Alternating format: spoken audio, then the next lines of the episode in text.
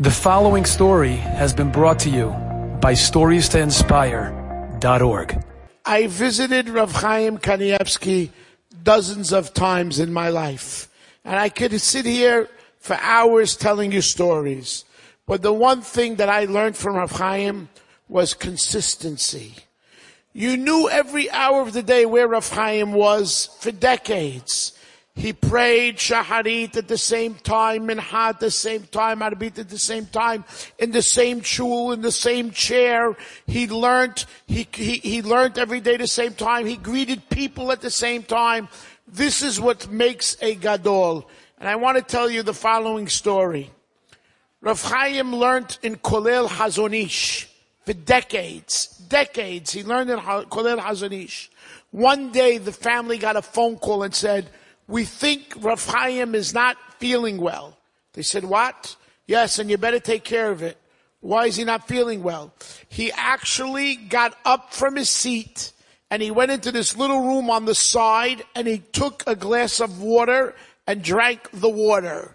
In the decades that he's in this kollel, we never saw him get up from his seat and walk out of the Bet Midrash before the Seder was over.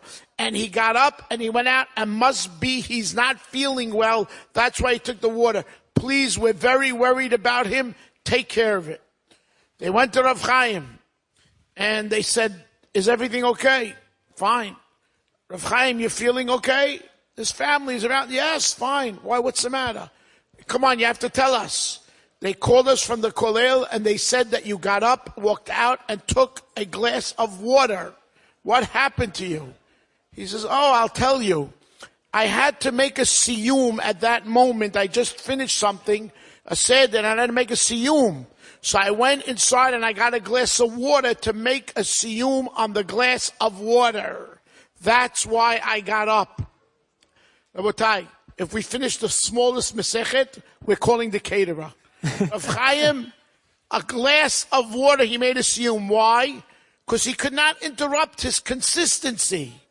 He's there in the yeshiva. You don't get up for anything. When Seder is over, you get up and you take care of whatever you have to take care of.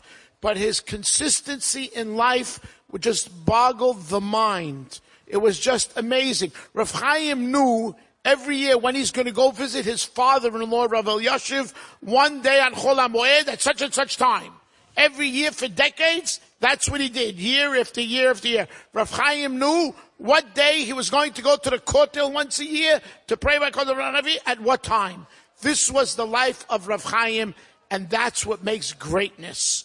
Tefillah is tefillah, learning is learning, eating is eating, sleeping is sleeping. This is what brings a person to greatness. Consistency in serving Kadosh Baruch Hu being a true Eved Hashem. Enjoyed this story? Come again. Bring a friend. Stories to inspire.org.